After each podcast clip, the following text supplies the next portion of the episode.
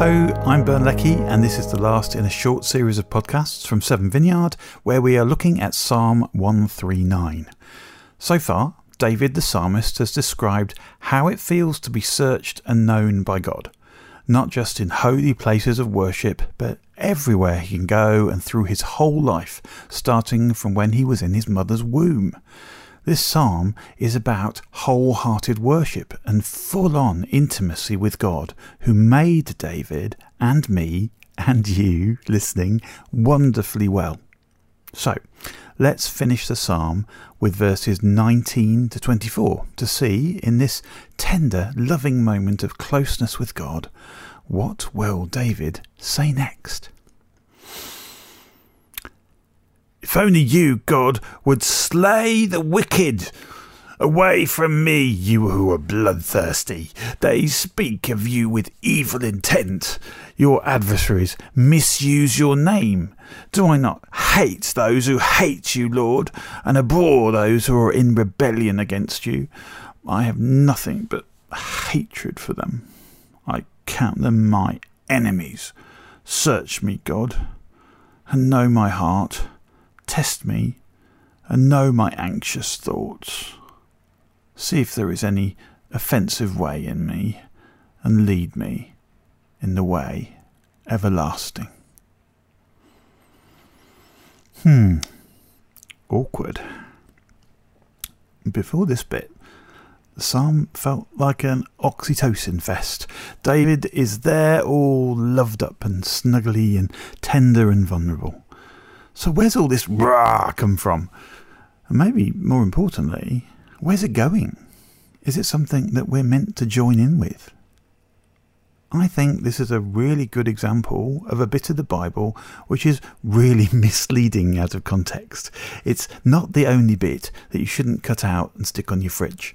There are some big bits of Bible like this, like the fake wisdom in the book of Job, which could grab your attention if it came up as your verse of the day and made you think you ought to join in and agree with it. But no, we aren't meant to read this on its own. It's part of a journey that God's taking us on, and He's with us all the way on that journey. But this might not be the end of that journey. So let's have a look at how we got here and where we're going next. I love how David has entered this place of intimacy with God, where David knows that God knows him fully, inside out. There's no secrets, there's no point in hiding. So David can just say what he really thinks. And if we know any of David's story, we know his life is difficult. He's confessing anxious thoughts. But while I get anxious about stuff like, have I sent my invoices on time this month? David is anxious about death and people who want to kill him and people who are making his life as a godly leader really difficult to impossible. And here David is confiding in God. That anxiety might as well spill out, and it really does. But this is a psalm it's not just his personal diary. Is it just about David? That is a very good question, because if we believe it's inspired by God's Spirit for other believers to say to God too, aren't we meant to relate to it and share David's feelings? Hmm, I would say yes and then no, because it's only part of the way through the journey that God has been taking his people on, all of his people not just David and his super stressy job. So let's talk about that. What's the journey? It began with closeness to God, like we saw last week, with God making people very well, working together with them in the garden at the beginning of Genesis. Then along came the fall, the beginnings of guilt and shame and damage to that relationship that God would work to restore we looked at all that in last week's podcast, but we didn't see where the story went from there. We hadn't seen anyone getting angry or hating, but that comes up in the next part of the Genesis origin story. Adam and Eve had sons, one called Abel, had a good heart and loved to bring the best of what he had to worship God, and God loved that. His brother Cain was a different kind of person, big contrast. Maybe someone we recognise. Cain put himself first. When he gave things to God, he gave his leftovers and like it was a duty and not out of love. And when his pride was hurt, just a little bit, he lashed out in a big way with murderous anger and hatred. Cain's story looks like the origin of these things in us, the feelings that make us make enemies, that make sure that when we're hit, we hit back harder. I can think of leaders who boast about doing that, and I don't want to follow them, but I do recognise those feelings in me sometimes too. Do you? So Cain killed Abel, but did God kill Cain as justice? No, he spared Cain, even though he knew that anger and hatred would become part of the whole human condition. But God set out to bring all of us, even the most angry of us, back to him.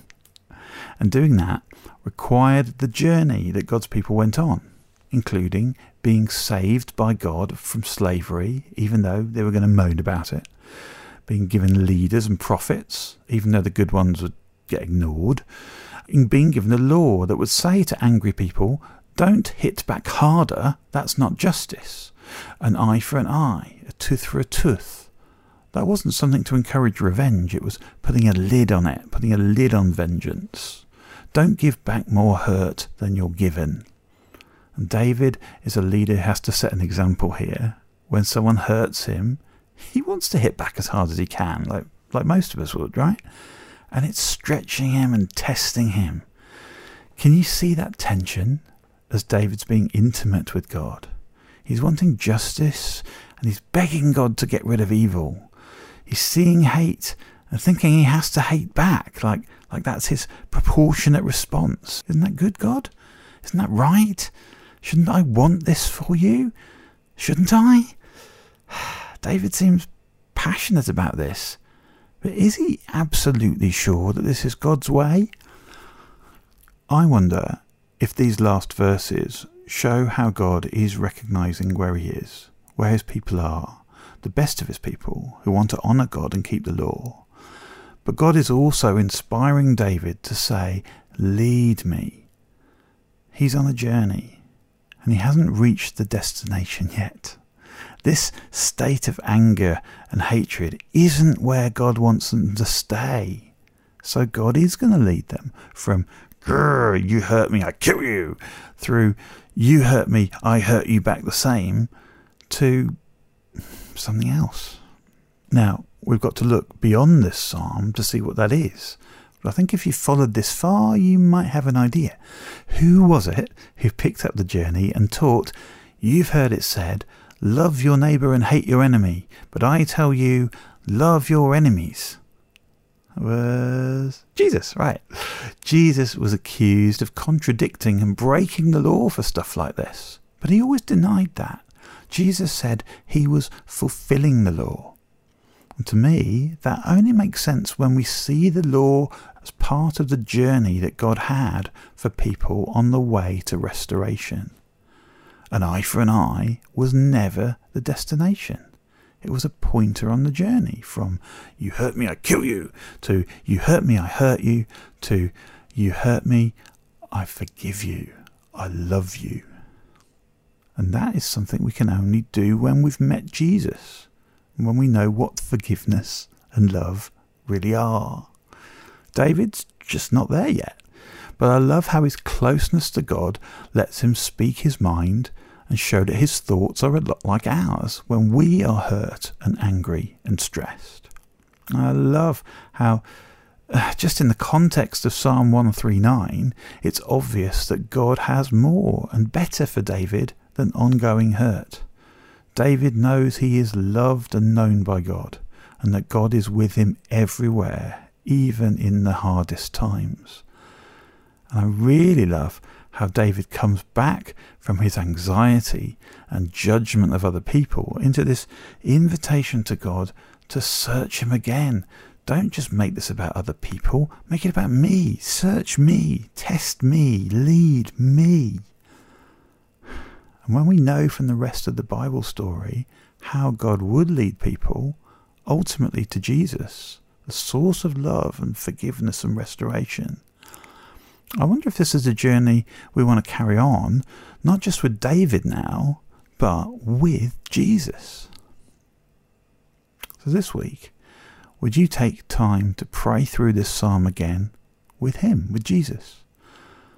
When you get to the part where David spills all his anxiety and anger, just know that Jesus knows you and loves you, and He's got the only fix, the only way to complete that journey and find restoration with God.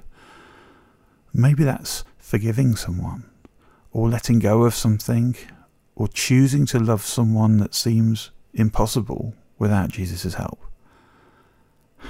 Would you ask Jesus this week to hear what's really on your mind and then search you, know your heart, separate the things to hold on to from the things to drop, and lead you in his way, the way everlasting? yes, I want that too. Drop me a line if you want to pray together, and I'll chat with you another time. See you.